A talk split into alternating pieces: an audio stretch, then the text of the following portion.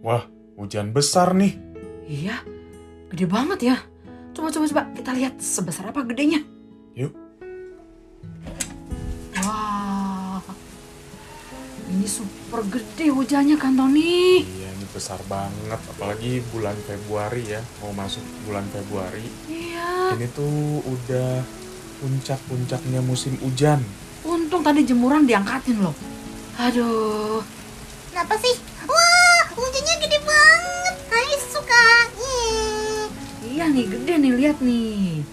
Iya, denger aja tuh bunyinya. Waduh. Wanginya kenceng banget, wuh. Mm-mm. Nah, kalau ada Ivan boleh nggak? Hai hai, mm, main hujan-hujanan boleh nggak? Kayak waktu tahun lalu. Hmm, boleh nggak ya? Boleh nggak, Kak Ivon? Hmm, boleh nggak ya? Boleh lah. Nanti kojek Sukri. Hmm, kita berdua udah mau main hujan-hujanan. Hmm, ya udah deh, nggak apa-apa. Boleh. Asik. Yeay. Tapi ada syaratnya kan Tony apa? Jangan lama-lama. Betul, habis itu cepat-cepat bersih-bersih kalau udah selesai. Harus taat minum susu anget, susu jahe. Aku nggak mau susu jahe. Eh, Oh yaudah yaudah oke. Aku panggil Sukri dulu ya. Sukri. Iya nih. Sukri mana ya? dari tadi nggak ada suaranya. Hmm, Hmm. Oh iya ya. Tadi kan aku menggambar tuh mewarnai. Biasanya dia suka n- nongol gangguin aku. Apa dia ketiduran? Coba coba cari-cari di kamar. Coba cari di kamar. Coba. Nggak ada. Hah? Mana ya? Sukri, Iya. Sukri. atau kan Tony suruh dia tadi pergi belanja di bawah kali. Enggak. Mana ya? Sukri. Mana ya? Sukri, kamu tidur di mana? Atau jangan-jangan dia lagi main ke rumah tetangga? Nggak mungkin dia itu anak baik. Kalau dia main pasti minta izin. Iya betul. Biasanya dia minta izin. Sukri. Eh? Eh, eh, Kak Ivan kentut ya? Eh, enggak, Kak Ivan nggak kentut. Kak Tony nih. Enggak, enak aja. Atau- Enggak, kantornya Atau lagi nggak jangan-jangan Ah, kentut. hai hai sendiri nih yang kentut. Iya nih biasanya kalau yang kentut nih suka ngomong duluan. Enggak, enggak, enggak. Aku ng- enggak kentut. Ih. Hmm. Enggak, kentut kalau aku kentut enggak segede gitu, kecil. Hah, Aku yang kentut. Eh, ada suaranya? tapi nggak ada orangnya. Sukri, kamu di mana? Di sini di sini coba. Di dalam lemari. Ya ampun. Kamu ngapain di dalam? Aku lagi khawatir, aku lagi takut banget nih. Khawatir takut banget sampai kayak gitu kan, Tony? Coba tuh. Iya, kenapa kamu padahal kan cuman hujan doang. Untung lemarinya gede kayak gini, jadi kamu enak bersembunyinya. Iya muat nih. Kenapa sih? Hmm, jadi penakut gitu biasanya kamu pemberani. Ayo kita main hujan-hujanan yuk. Enggak nggak mau. Soalnya aku lagi khawatir banget nih kalau udah hujan begini ya.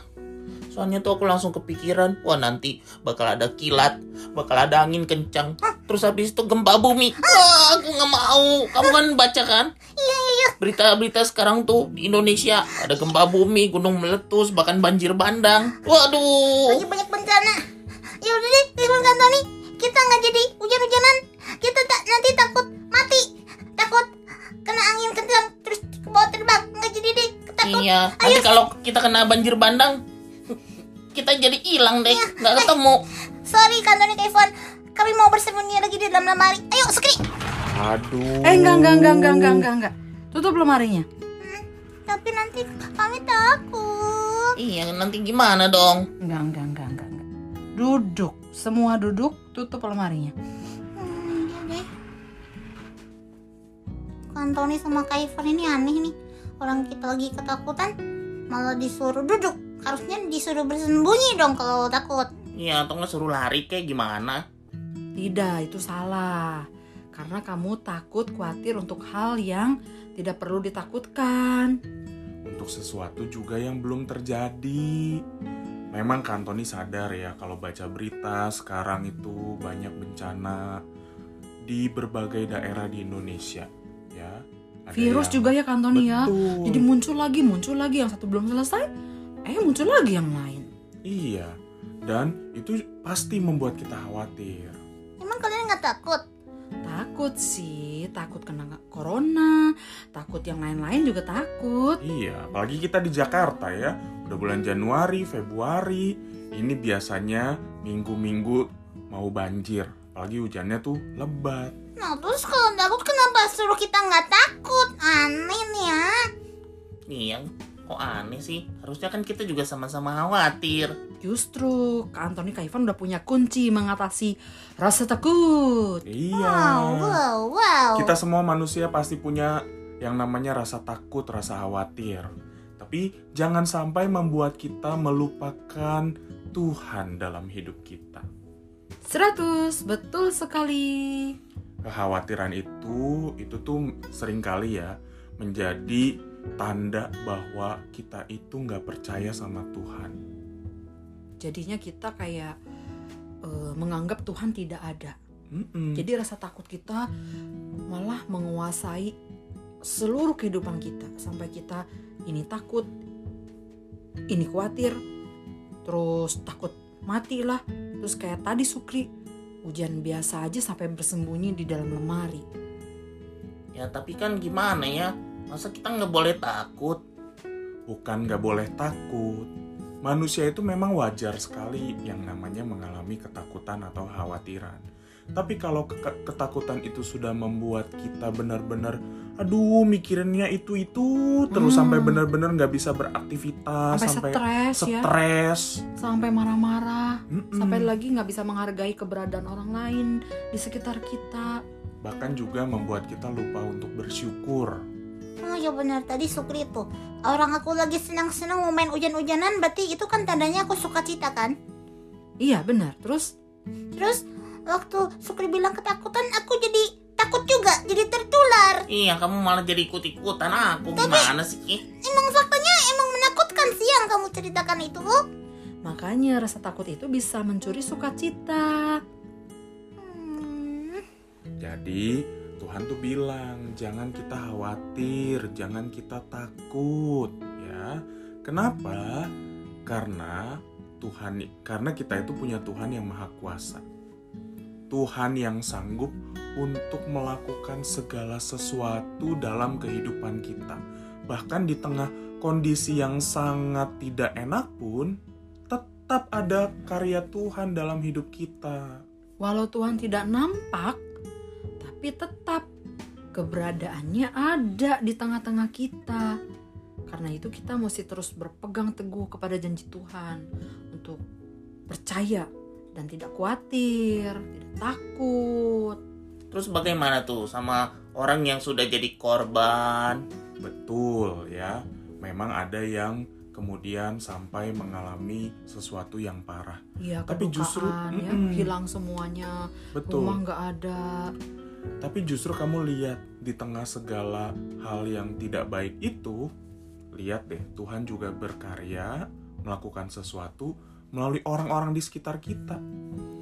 Kantoni pernah baca, ketika sebuah tragedi terjadi, lihat deh apa yang dilakukan orang-orang di sekitar kita terhadap tragedi itu. Pasti banyak yang membantu, pasti banyak yang mendoakan.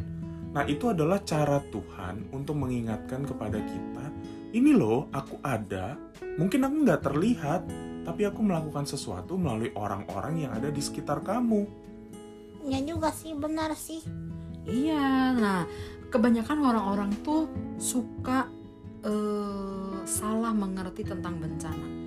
Bagi mereka yang meninggal atau celaka karena bencana, bagi yang aman nih, bagi yang selamat Hmm. mengatakan, "Ah, mungkin mereka dosanya banyak kali. Ah iya Jadi tuh dihukum bener. Tuhan tuh. Iya tuh aku aku sering banget tuh denger begitu tuh.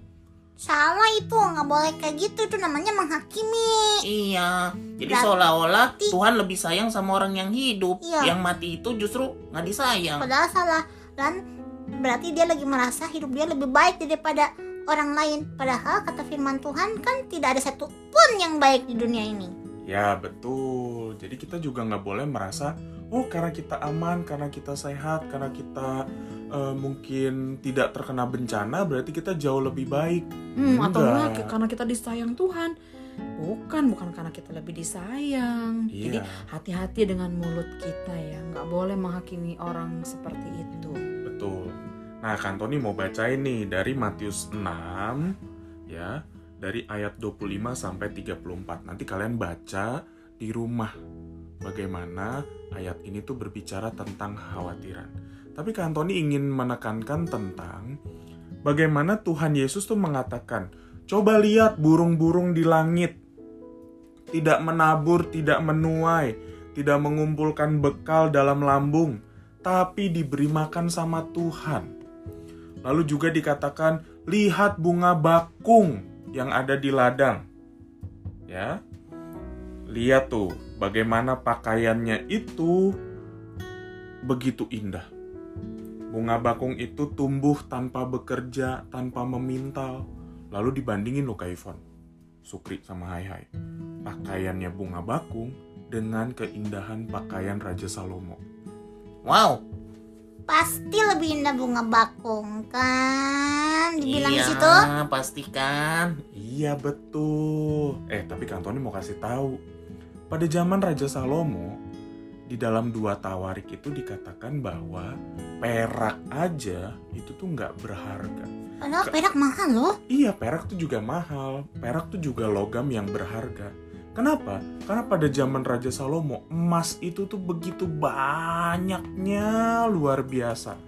Hampir setiap tahun itu Salomo itu mendapatkan kiriman emas dari tambang-tambangnya. Wow, wow, wow. Pasti Asik. sangat kaya, pasti sangat megah sekali ya. Itu juga bukan hanya pakaian tapi istana Raja Salomo ya. Hmm, Mm-mm, benar. betul. Makanya nih Firman bukan main-main loh.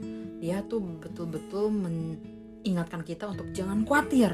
Iya, Karena apa yang Tuhan sudah ciptakan, sekecil apapun itu, itu jauh lebih indah daripada emas yang ber ribu-ribu kilo di istananya Salomo. iya Iya, betul. bener juga ya. Dan bayangin, Tuhan Yesus tuh membandingkannya secara ekstrim.